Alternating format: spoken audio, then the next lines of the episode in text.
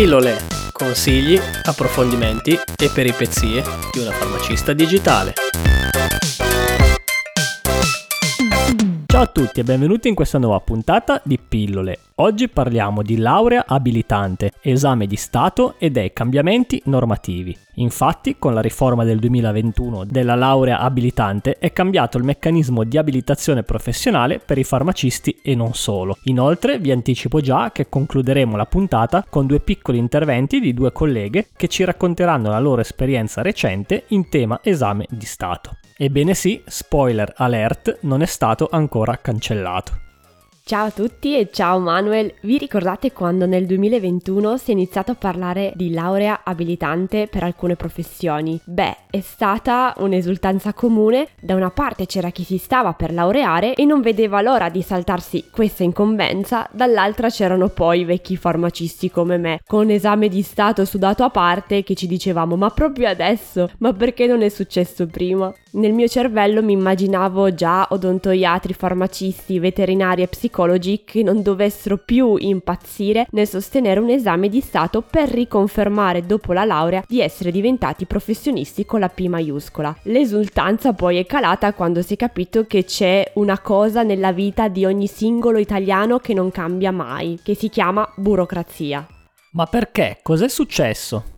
Nel duemilaventuno i titoli impazzavano sui giornali e sinceramente da lettrice disattenta mi sono anche un po' illusa per sti giovani farmacisti. Ad esempio, abolito l'esame di stato, basterà la laurea. Poi, quando il ventotto ottobre duemilaventuno il Senato ha approvato il disegno di legge del governo, ho compreso che in realtà sarebbe passato parecchio tempo per l'attuazione. Infatti, come riporta l'articolo sei, l'adeguamento della disciplina, bla bla bla, si applica a decorrere dell'anno accademico successivo a quello in corso alla data di adozione dei decreti rettorali. A quel punto volevo piangere perché il cambiamento non avrebbe riguardato i ragazzi e le ragazze che frequentavano l'ultimo anno di farmacia, né tantomeno gli iscritti al quarto, al terzo e così via. La legge si applica al nuovo anno accademico e si presume per l'anno duemilaventitré duemilaventiquattro e quindi a coloro che si devono ancora iscrivere a farmacia o C T F. E non è finita, si parla poi di altri cambiamenti aggiuntivi, ovvero trenta crediti formativi universitari acquisiti con lo svolgimento di un tirocinio pratico-valutativo interno al corso di studi. Poi gli esami finali includeranno lo svolgimento di una prova pratica che ha lo scopo di accertare le competenze tecnico-professionali acquisiti con il tirocinio svolto nell'ambito dei relativi corsi di studi.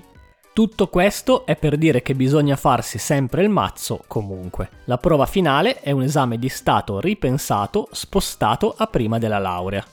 Farmacista trentatré parla del fatto che così facendo si darà la possibilità a migliaia di laureati e laureate in farmacia e C T F di entrare prima nel mondo del lavoro, dando nuova linfa alla professione. Ok, tutto bello, ma i poveri studenti e studentesse che si sono trovati e si trovano a cavallo con il cambiamento si trovano in un vero e proprio buco normativo. E poi i farmacisti servono adesso, non chissà quando. Voi direte, meglio di niente, però caspita, le rivoluzioni le facciamo sempre a piedi e nel percorso ci facciamo venire anche le vesciche. Si è passato dalla più o meno certezza di che cos'è un esame di stato, con una prova scritta, una prova pratica e un colloquio orale, su materie definite come farmacologia, legislazione, chimica farmaceutica e tecniche farmaceutiche, fino a non sapere cosa stesse succedendo. Questo è proprio il caso della dottoressa Chiara D'Adalt, conosciuta sui G come Cosmopoveri, e che ha condiviso con noi la sua esperienza di esame di stato post laurea nella seconda sessione del duemilaventuno, dopo la laurea ad ottobre all'Università di Padova. Ecco le parole di Chiara. Se dovessi usare una parola per descrivere come è andato il mio esame di stato, direi molta confusione. Molta confusione perché? Perché io mi sono laureata a ottobre e l'esame di stato era fissato per metà novembre e fino a un mese prima della laurea io e i miei compagni di laboratorio, anch'essi coinvolti nell'esame di stato, non sapevamo ancora se avremmo dovuto sostenerlo o meno. I primi di ottobre poi è subentrata la laurea, che essendo un giorno importante eh, è stato anche abbastanza difficile da metabolizzare. Ci siamo ritrovati con meno di una settimana per pagare le tasse di iscrizione e eventualmente portare avanti tutte le faccende burocratiche che sono in mezzo a questo tipo di esame. Dopodiché abbiamo avuto pochissimo tempo per prepararlo, tanto che appunto si è trattato di un mese e mezzo in cui è stato difficile riprendere in mano tutti gli argomenti affrontati in cinque anni con la cura con cui sono stati affrontati durante il percorso universitario. Quindi sì, rileggendo gli appunti qualcosa è tornato in mente, ma ovviamente tanti concetti, tante piccolezze sono finite nel dimenticatoio.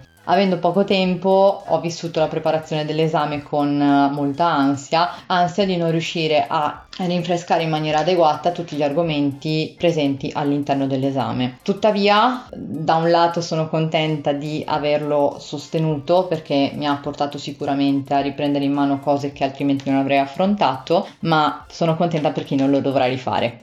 Grazie mille Chiara per il tuo contributo. Quest'anno l'ordinanza ministeriale ha fissato la prova della sessione estiva per il venticinque luglio per dar modo al maggior numero di laureati di partecipare. Per quanto riguarda le modalità, nelle note trovate gli articoli con tutte le delucidazioni di Farmacista trentatré. Si tratta comunque di un esame orale in cui la commissione accerta le conoscenze e le competenze sulle materie oggetto dell'esame di Stato ancora oggi vigente, con particolare attenzione alle specifiche competenze professionali che i candidati hanno acquisito durante il tirocinio professionale. Anche nel duemilaventidue ci sarà solamente una prova orale a distanza, anziché una prova scritta, una prova pratica in laboratorio e un colloquio orale in presenza. Per fortuna c'è anche chi ha vissuto l'esame di Stato in modo positivo, nonostante tutti i problemi organizzativi del caso. Questa è la testimonianza della dottoressa Roberta Vescovo, laureata all'Università della Sapienza a Roma.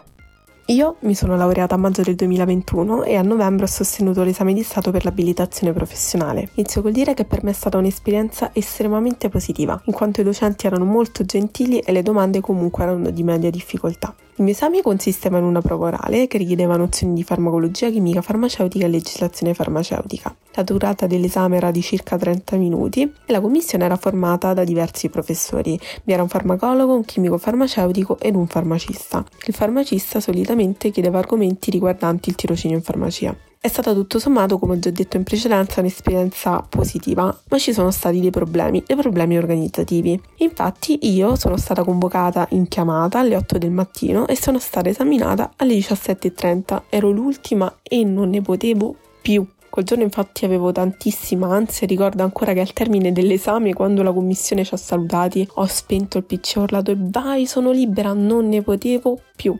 Ho sostenuto quindi l'esame di Stato, che è andato molto bene. Appena ho sostenuto appunto l'esame di Stato, quattro giorni dopo ho iniziato a lavorare in farmacia. Ovviamente l'inizio di un nuovo lavoro è sempre un momento entusiasmante, ma allo stesso tempo delicato. Inizialmente ho fatto fatica. Dopo un po', grazie anche all'aiuto delle mie colleghe fantastiche, mi sono ambientata e adesso sono quasi nove mesi che lavoro in farmacia. E da marzo ho anche iniziato un nuovo percorso universitario, ovvero un master di secondo livello ricerca clinica e farmacovigilanza che spero vivamente possa essermi utile per la mia futura carriera lavorativa.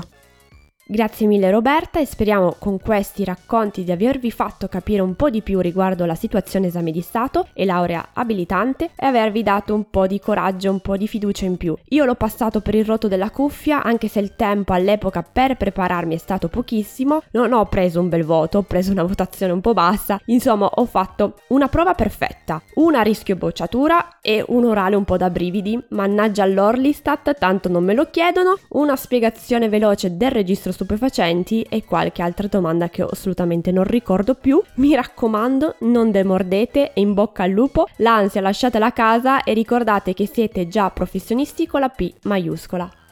Ringraziamo ancora per la loro testimonianza le dottoresse Chiara D'Adalt e Roberta Vescovo. Sotto nelle note trovate i loro riferimenti e se volete scrivere la vostra esperienza ad Alice non esitate a contattarla su w w w punto alicefarmacist punto i t slash contatti. Se vi è piaciuta questa puntata, come sempre vi ricordiamo di iscrivervi a questo podcast. Per farlo trovate tutte le informazioni sul sito web w w w punto pillole podcast punto i t. Di nuovo un saluto a tutti e alla prossima puntata. Ciao!